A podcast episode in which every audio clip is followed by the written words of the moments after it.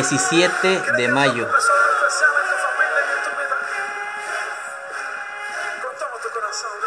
Alabar la misericordia de Dios.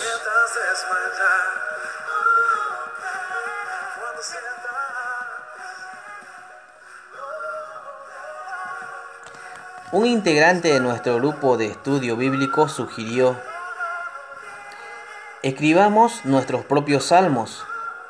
Al principio algunos protestaron, diciendo que no eran buenos para escribir, pero después de un poco de estímulo, todos escribimos una conmovedora poesía en la que relatábamos cómo estaba obrando Dios en nuestras vidas. Como en el Salmo 136, cada escrito revelaba la verdad de que la misericordia de Dios es para siempre. Todos tenemos una historia sobre la misericordia de Dios.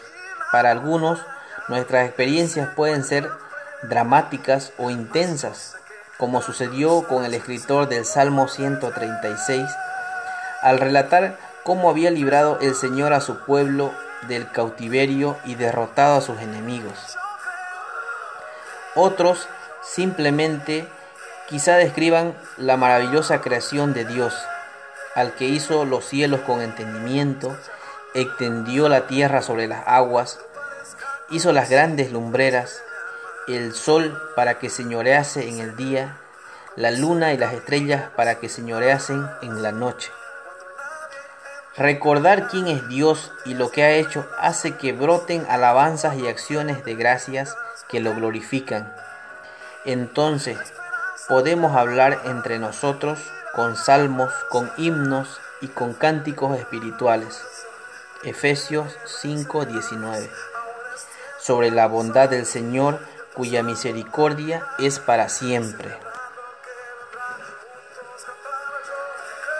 Señor, gracias por bendecir mi vida.